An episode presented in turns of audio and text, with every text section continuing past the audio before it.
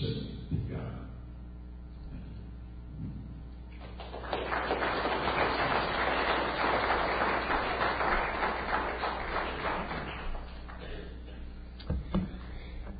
Thanks so much, Bob. Uh, Bob, um, I don't know if Milton said this, but was actually a missionary in Haiti uh, back when Crossworld was called UFM, and um, and was on our board for a number of years. In fact, Bob left the board right when I came on the board, so I had to fill his shoes. So that was uh, quite a tall order there. Um, but we're very uh, thankful for Bob and, and appreciate him coming out and sharing this morning. And um, you'll have a, a, final opportunity after the service to uh, to give to the Haitian Fund if the Lord so leads. Um, one of the things I do appreciate about Bob and his wife Betty is uh, these are folks that have ministered for Christ their whole lives, and on into their uh, elder age, um, they're uh, moving with their boots on. And uh, this is a man that is finishing well. And um, that's the, the title of our sermon this morning. I'd ask you to uh, open to 2 Timothy 4 7. 2 Timothy 4 7. We've been talking here in, in 1 Timothy about widows and qualifications uh, for leaders of widows. Milton will pick up that next week. And um, but my task this morning is to is to take a look at this concept of finishing and finishing well. Uh, we have in 1 Timothy a list of qualifications uh, that any widow or any person really would want to ascribe to in order to be considered uh, worthy of leadership at the end of their days.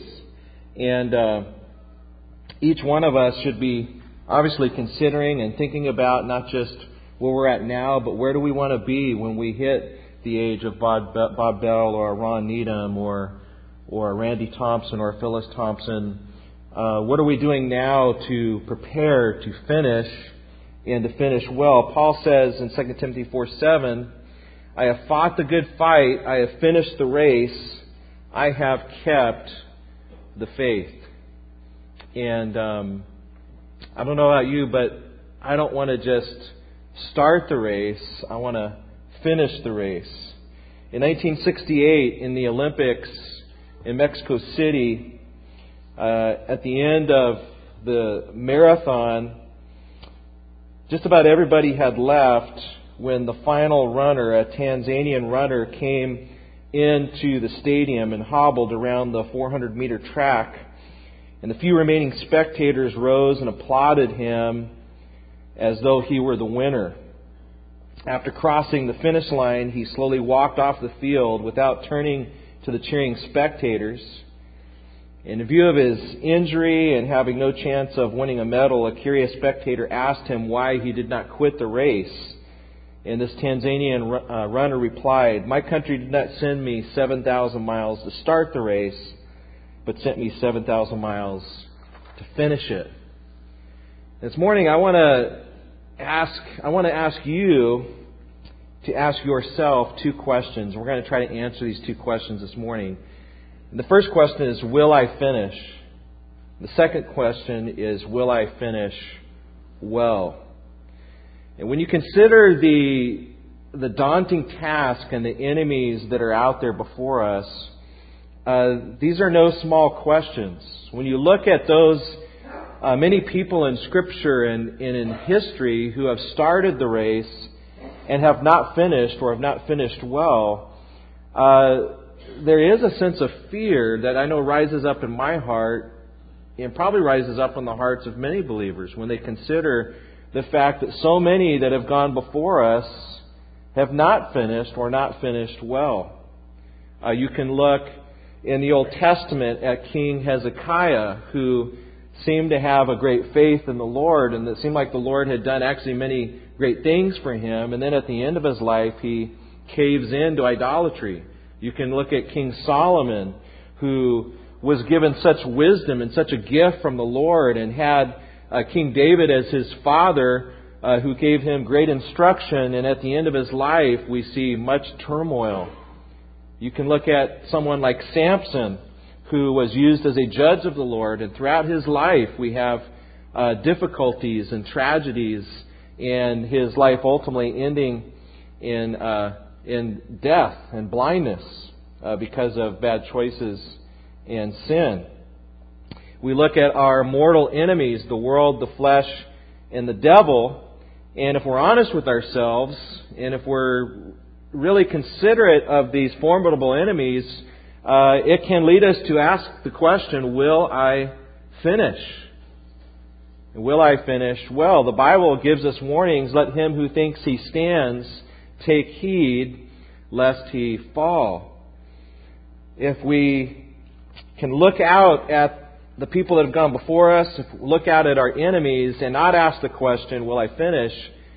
Um, I would just ask, are we really, do we really understand what's going on here? That this is, we're in a war. Uh, many people have died. Uh, we have many enemies. And, um, and so there is, there is something to fear.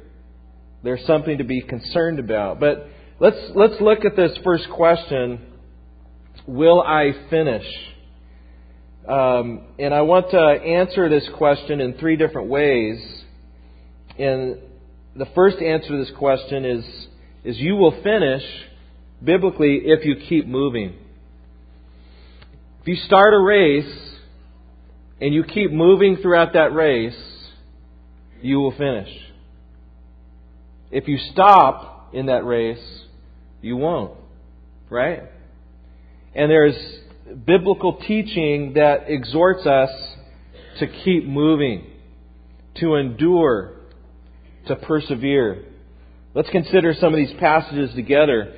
Hebrews 12:14, the writer of Hebrews says, "Strive for peace with everyone and for holiness, without which no one will see the Lord." We're called to strive to keep moving towards holiness without which no one will see the Lord. We see in uh, Matthew 24 a passage like this where Jesus says, Many will be offended and betray one another and will hate one another. Then many false prophets will rise up and deceive many. Many will be seeking truth, so to speak, and yet be deceived by false prophets. And because lawlessness will abound, the love of many will grow cold. But he who endures to the end shall be saved. He who keeps moving shall be saved. There is on the pages of Scriptures this concept of enduring, of moving, of persevering. Colossians 1, we see Paul says this, And you who were alienated and enemies in your mind by wicked works, yet now he has reconciled in the body of his flesh through death to present you holy and blameless and above reproach in his sight if indeed you continue in the faith, grounded and steadfast, and are not moved away from the hope of the gospel which you heard. Paul acknowledges that in his audience, as he's writing to the church of Colossae, that there are those in his audience that will be found blameless and above reproach in the sight of the Father but those that will be found blameless must keep moving, must endure, must continue in the faith. We also see in the book of Hebrews Beware, brethren, lest there be in any of you an evil heart of unbelief in departing from the living God, but exhort one another daily while it is called today, lest any of you be hardened through the deceitfulness of sin. For we have become partakers of Christ if we hold the beginning of our confidence steadfast to the end. These are some pretty big ifs that I don't know about you, but in me puts a little sense of godly fear. If we hold fast our confidence steadfast to the end. So we will finish the race if we keep moving, if we persevere, if we progress throughout our lives in our sanctification. And this is, this is a clear teaching in Scripture. But if we stop with this teaching of Scripture, uh, we are going to be woefully uh, short of what the complete teaching of Scripture is about finishing. Because if we only stick with these passages that speak of our perseverance, if we only stick with these passages that speak of our remaining and our continuing, then we will not see the, the source, we will not see the power that gives us, that is behind us as we persevere. And so let's, let's look at the second answer to this question, will I finish? You will finish if you keep moving. You will finish if God is for you. If God is for you, you will finish. You understand that concept? You know, we've got the Super Bowl coming up here soon, and somebody might walk up to you and say, So who are you for? Are you for the Saints, or are you for, you know, the Colts? Right? So which who are you for? Uh, and someone could walk up to God and say, God, who are you for? Are you for Mike? Are you for these people? Are you for the church? What's the answer to the question? Is God for the church? We see many precious promises in Scripture that indicates that God is for His children. Uh, Spurgeon calls these promises on the pages of Scripture uh, God's kisses uh, that that uh, that move away this fear of aging. God's kisses, uh, or God kisses away the fear of aging with His promises. Spurgeon says, and so let's consider some of these promises that demonstrate that God is for you. Isaiah 46 would be one. Hearken to me, O house of Jacob, all the remnant of the house of Israel who have been born by me from your birth, carried from the womb, even to your old age I am he, and to gray hairs I will carry you. I have made and will bear, I will carry and will save. Obviously, in context, this is talking to Israel, but by way of application, as we see one people of God throughout all of Scripture, we can see this as applying to ourselves. That God is the one who is, will carry us in old age. God is the one who has made us and will bear us. We see passages like Philippians 1 6, being confident of this very thing, that he who has begun a good work will complete it until the day of Christ Jesus. Here we see Paul speaking of our finishing as, as if it's all upon God. He's the one that began it, and He will complete it. 1 Corinthians 1 8. Who will also conform you to the end, confirm you to the end, that you may be blameless in the day of our Lord Jesus Christ. God is faithful, by whom you were called into the fellowship of His Son, Jesus Christ our Lord. We see similar concept in Jude 124. Now to him who is able to keep you from stumbling and to present you faultless before uh, the presence of his glory with exceeding joy to God, our Savior, who alone is wise, be glory and majesty, dominion and power, now and forevermore. Turn with me to Romans 8. Romans chapter 8 is a great passage of this unbreakable golden chain that started with God. It ends with God. And where we see that our salvation is from beginning to end. God. Starting in verse 29, for whom he foreknew, he also predestined. This doesn't say for what he foreknew. It doesn't say for these facts that God foreknew or for the choices that God foreknew, but for the people that God foreknew. For whom he foreknew, he also predestined to be conformed to the image of his Son, that he might be the firstborn among many, many brethren. Moreover, whom he predestined, these he also called. Whom he called, these he also justified. Whom he justified, these he also glorified. What then shall we say to these things? If God is for us, who can be against us? Answer to that question? No one. God is for us. If God has foreknown you, if He has predestined you, if He has called you, if He has justified you, He will glorify you because He is for you. Because you have become a partaker of Christ. Let me give you a true false question. True or false? Some are lost on the road from justification to glorification. True or false? False. Some are lost on the way from justification to glorification. If we understand this passage correctly, that is false. All who are justified will be glorified because God is for the justified. He is for you.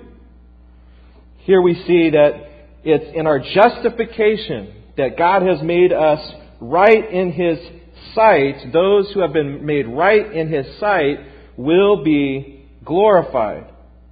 Here, perseverance is not the means by which we get God to be for us. It is the effect of the fact that God is already for us. You cannot ever make God be for you by your good works. Because true Christian good works are the fruit of God's already being for you. We don't get God on our side by persevering. He got us on His side. And He is the one that will cause us to persevere, to finish.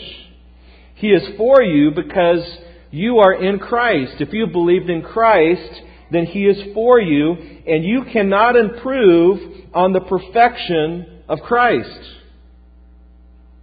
He is as much for you now as He ever will be. Unless you believe that someday you will get a little better and will add to the perfection of Christ. May it never be. So when did God become for you? Does God become for us when we stand at the judgment throne and God determines how well we persevered? Is that when He becomes for us?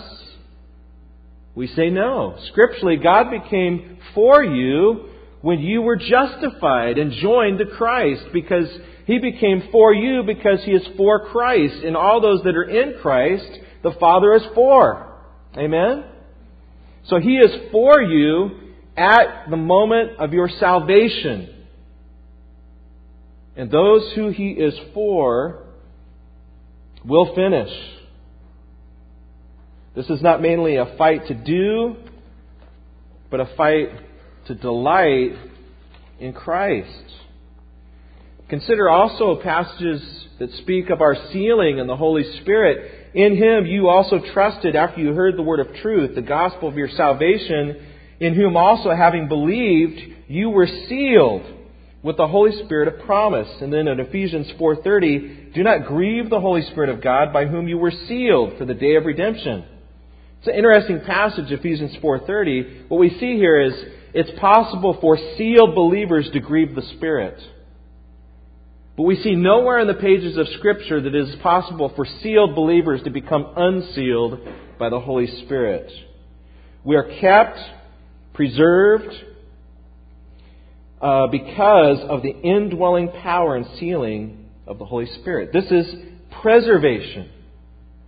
If we understand this finishing concept properly, there is a human responsibility that we see on the pages of Scripture. There is a responsibility that I have and you have to persevere, to endure to the end. But there is something that God does called preservation that is the very basis for my preservation. For me to persevere, I must have God preserving me and giving me the power. Notice, like Luke 22, you know the story where uh, Jesus says to Peter, He says, Simon, Simon, indeed, Satan has asked for you that he may sift you as wheat.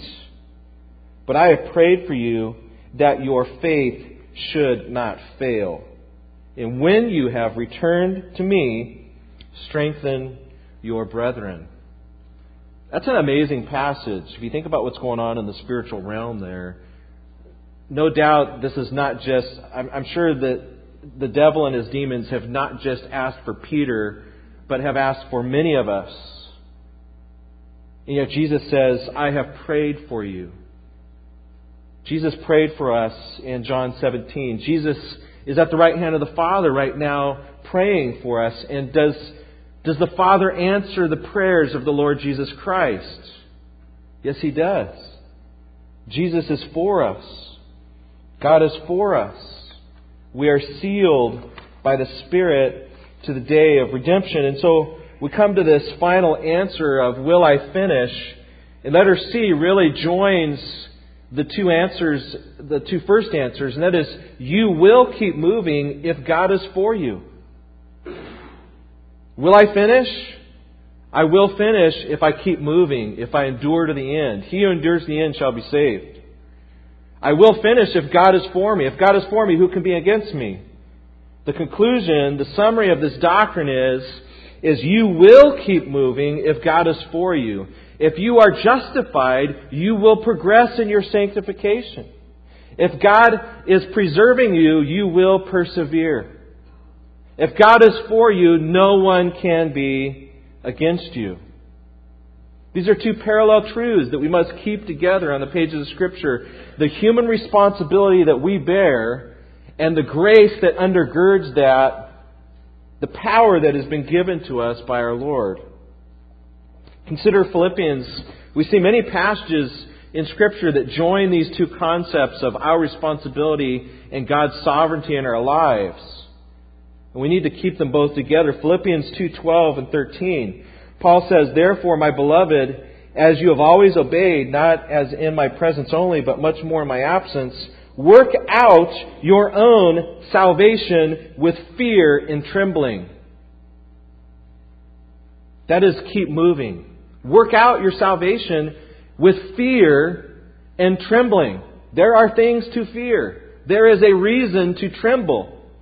And we are called to keep moving. We are called to endure. We are called to persevere, to continue in the faith.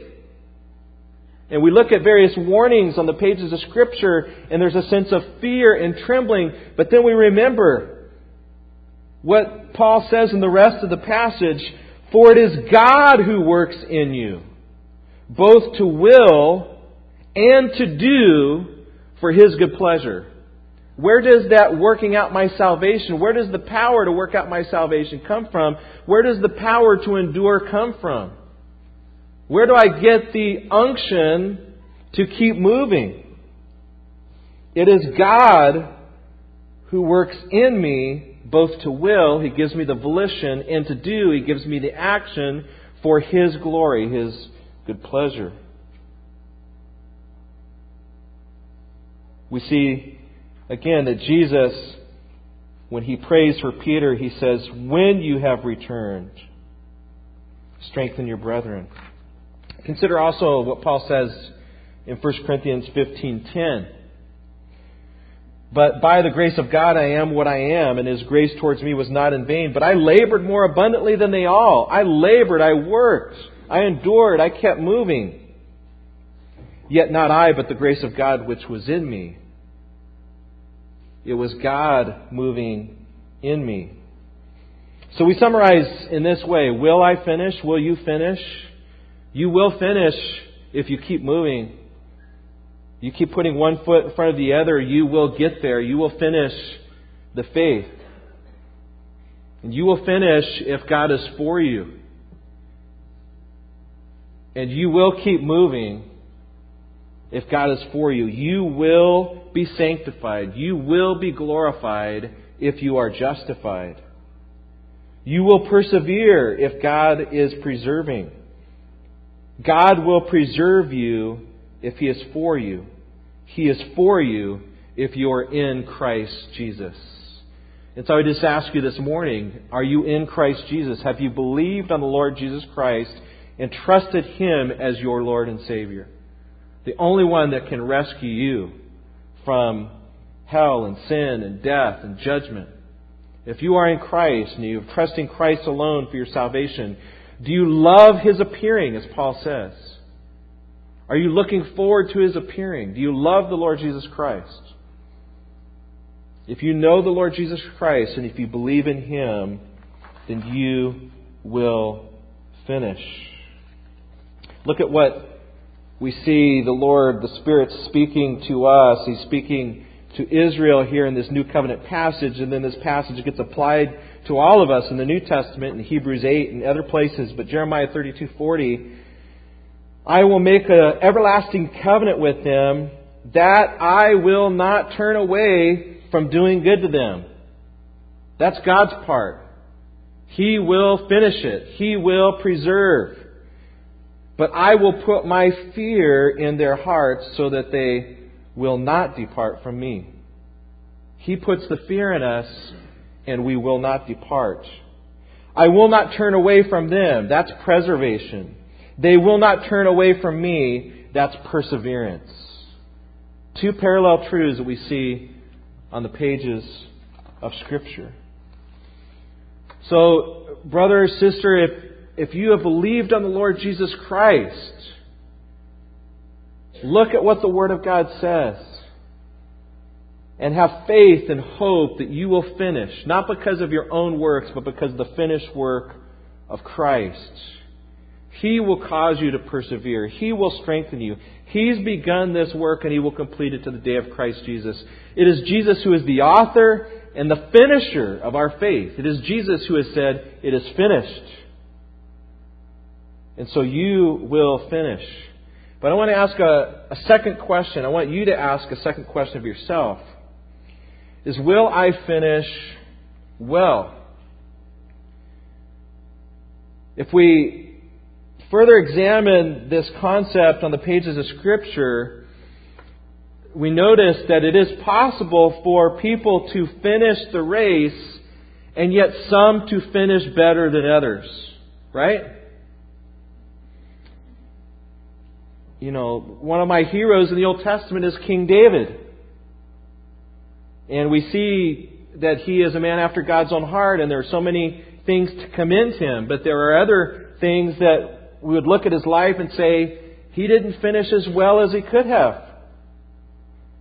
And we look at someone like Daniel or Joshua and we say, they finished pretty well.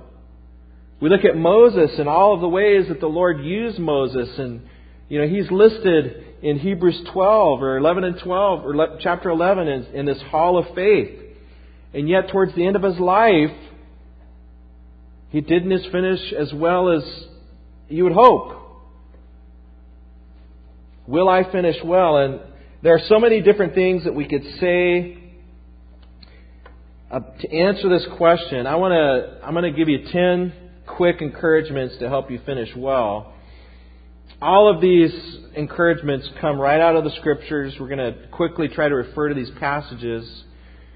But I've uh, plagiarized John Bunyan in Pilgrim's Progress here. Every one of these encouragements comes right out of Pilgrim's Progress, and he got it right out of the Bible. There's many other things you could say, but let me first say encouragements to help you finish well. Look to Christ. Look to Christ.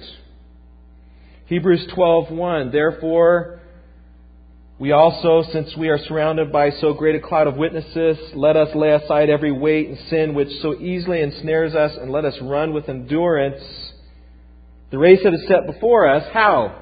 Looking unto Jesus, the author and finisher of our faith. How can we finish well?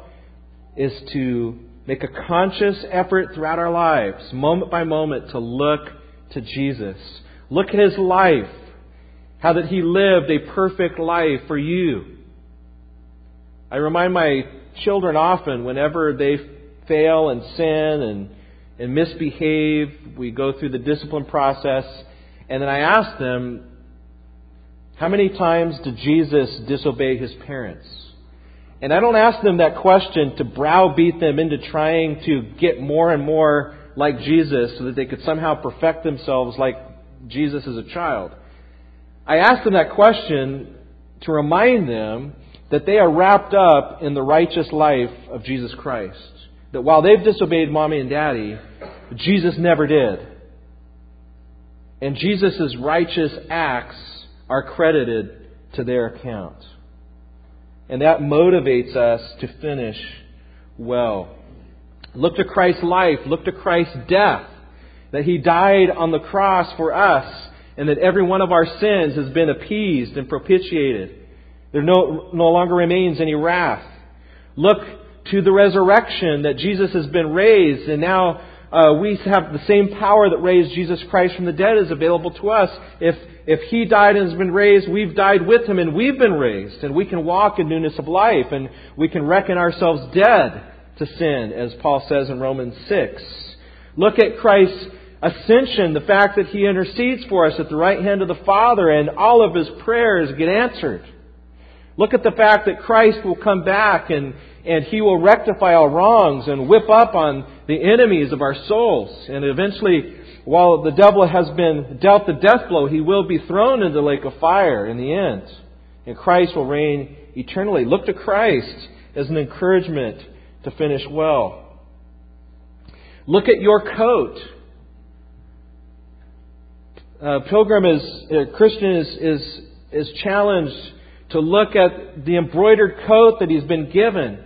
This righteousness that we've been given in Christ, that we are not dressed in our own righteousness, but we are dressed in His righteousness. It is Christ who has become wisdom from God and righteousness and sanctification and redemption. We are dressed in His good works. And when we fall and fail and sin, we look at our sins and we, we confess, and then we look immediately at the righteousness of Christ and what He has won for us in His righteous life. Find encouragement to finish well by remembering God's promises. There are so many amazing promises on the pages of Scripture. God kisses away our fears with these promises, as Spurgeon says. Promises like we find in John chapter 6, where Jesus says, All that the Father gives me will come to me. Have you been given to Jesus by the Father? If you are a love gift to Jesus, you will come. And Jesus will not cast you out. And He will raise you up at the last day. No one can come to me unless the Father draws him. And I will raise him up at the last day, Jesus says. If you have come to the Lord Jesus Christ, you've been drawn, and Jesus will raise you up at the last day. He who has begun this good work in you will complete it to the day of Christ Jesus, and Jesus will lose none of his children. Jesus is the one that goes out after that one sheep that goes astray. It's not the will of the Father that he should lose one of his children. Right in Matthew uh, chapter 18 there. So remember God's promises. You know, it's a uh, pilgrim and his compatriot uh, Hope are locked in the dungeon of despair in, the, in Pilgrim's Progress. They, they take a wrong path. They end up getting into this dungeon. They're being beaten up by this big giant called Despair. And, uh, I think that's, it's, it's a really amazing picture in Pilgrim's Progress because it reminds us that, one, our Christian life is filled with uh, challenges and temptations and while we will stay on this path, many times we get off the path. And here you have these people who love the Lord Jesus Christ that are caught in despair, and you should read the dialogue between pilgrim or Christian and and and hope sometime and, and see what types of things that they do and talk about in that particular section. But suddenly a Christian realizes, wait, I've got this key that I forgot about, and the key represents the promises of the Lord Jesus Christ the promises in the Word of God, and they take this key and they bust out of the dungeon of despair. Remember the promises on the pages of Scripture. Another thing that can encourage us is to follow right leaders. Encouragements to help you finish well is follow the right leaders. Follow the right leaders. There are those Jesus warns that in the last days there will be false prophets and there will be people that will heap up for themselves teachers to scratch their ears. And we want to look for who are those that are preaching the Word of God? Who are those that are setting the world behind them? Who are those that are holding high the Word of God? And this is one of the means to help us finish well. As soon as a pilgrim or Christian enters into the interpreter's house, the Holy Spirit begins to share with him and show him different images. The interpreter comes, and the first image he shows him is a portrait of a man of God who is preaching the word, and he says, Look at this guy, and that's the kind of person you want to follow. Knowing that that Christian will face many false teachers as he goes throughout his life. You want to finish well? Find the right leaders. Find those that love the sheep and are not just charlatans who are trying to harm the sheep. Uh, fifth thing is make a right use of the law. We don't try to persevere merely by looking at all of the laws of Scripture and saying, okay, I'm going to try to keep these laws. We understand the right use of the law, and that is that the law raises up to our consciences our sin and presses us towards the gospel. We, the law excites the knowledge of sin. The gospel is the one that represses sin in our lives. So we could look at Romans uh, chapter 5 if we had time. Wait for the best things. Wait for the best things. We look for a heavenly kingdom. We look for those uh, spiritual things, the eternal things that are unseen, as Paul says, not the physical things that are seen. We are waiting for our heavenly retirement, not merely our present retirement. I don't think there's necessarily anything wrong with retirement. We see in the Old Testament priests retiring uh, from their priestly duties, but there is something wrong with retiring spiritually and trying to find our comforts in this age. John Piper says that the modern American concept of retirement is because most of our people don't believe in heaven anymore. And so we must find heaven here. We want to go down with our boots on and realize that we're in a battle to the day that we die. And spiritually, we're pressing and moving, and we don't want to retire spiritually. We want to keep moving on for Christ. Would that more and more believers, when they retire from their work, would give full time service to Christ and His church and go out with their boots on. Piper says, What a tragic way to finish the last mile before entering the presence of the King who finished his last mile so differently. J. Oswald Sanders wrote a book a year after he was 70 years old. He died at 89. He wrote 19 books the last 19 years of his life. You look even, I mean, just look at our own Senate and our leadership. You know, the folks, the age of the folks that are leading our country, many of these folks are into their 60s and 70s and 80s and very productive for the country. How much more for the kingdom of Christ? There's many, many a man or woman of God that their ministry just got rolling about 65. And so we encourage you to wait for the best things. Work now, rest later. There's a day coming when no man can work. Remember who maintains the work of grace in your soul. Be encouraged that, that you will finish well as you, as you look and see that it is Christ that is maintaining the work of grace in your soul.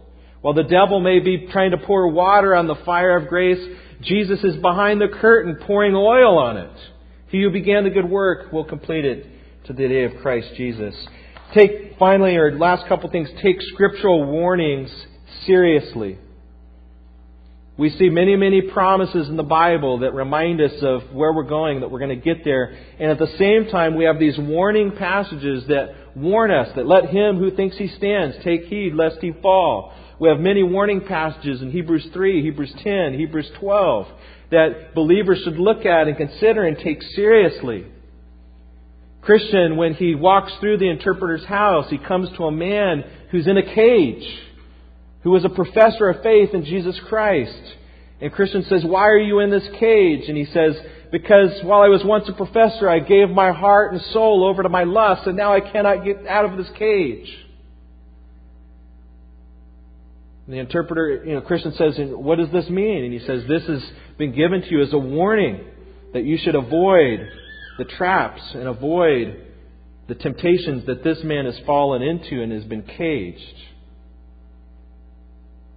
Yes, there are many promises, but part of God's method of getting us on the road and staying on the road with those promises is also to warn us and to, and to call us to watch out, to be circumspect.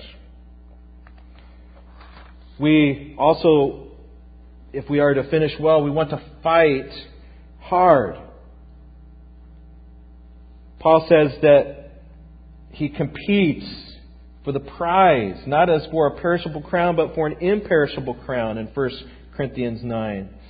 I run thus, not with uncertainty. I fight, not as those who beat the air, but I discipline my body into subjection. We take the kingdom by force and violence. In the church, I think sometimes we grow up with a little bit of a wrong use of, the, of certain doctrines of, of grace and promises and whatnot. And uh, if we apply them in the wrong way, we get soft. We need to realize that we're in a battle. And there's something, there's something in the scripture called fighting and warfare and, and getting wounded and getting back up and, and persevering and realizing this is going to be a tough, long, hard battle and the rest is coming, but it isn't now. We need to arm ourselves with that mindset and thought and train our children to have that mindset and thought. And then finally, encouragements to help you finish well. Never forget the day of judgment.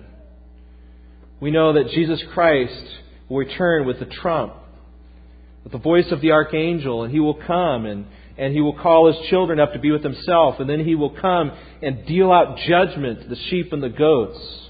He comes in his first coming as Savior. He comes in his second coming as judge of the world, and he will pour out fire upon his enemies, on all those who do not believe the gospel. And this judgment is not just given to put fear into the hearts of unbelievers, it's also given to remind Christians of what we deserve outside of Christ and to maintain in us a sense, a, a biblical and holy sense of fear and trembling. The final image that we see in the interpreter's house in Pilgrim's Progress is a man that wakes up trembling and he's putting on his clothes and and Christian says, Who is this man? And the man speaks of the dream and he says, I saw the Lord Jesus Christ splitting the heavens split open and fire came out from the mouth of Jesus Christ. He came and burned up all of his enemies.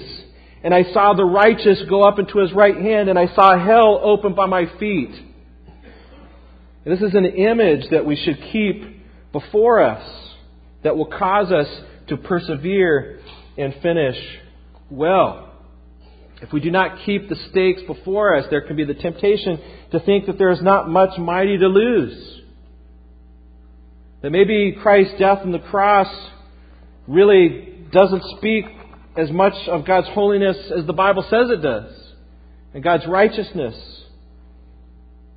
There are enemies out there that will lose their lives because they will not follow Christ, and we must ever keep the judgment before us if we would finish well. These are just some encouragements uh, to help us finish well. If you don't remember any of those, of the ten, but one, remember the first one, and that is look to Christ. Look to the Lord Jesus Christ. And so let me just uh, finish with this. I think if we understand the foes that are before us, there can be a fear of finishing. But as we look at the Lord Jesus Christ, we look at the prize, there's every hope we have great hope of not just finishing, but finishing well as we keep our eyes fixed on the prize. A runner that is running a race, whether it be a marathon or a sprint, has certain dangers that can get them off the path. You never see a, good runner looking at their feet. You never see a good runner looking up into the stands. You don't see a good runner looking behind their shoulder, especially in a sprint. What you have is a runner that is fixed with their eyes forward. And we fix our eyes on the Lord Jesus Christ.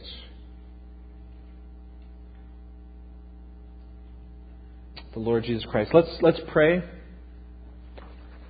And let's have our ushers come forward. Prepare to take the offering. Lord, we thank you so much uh, for your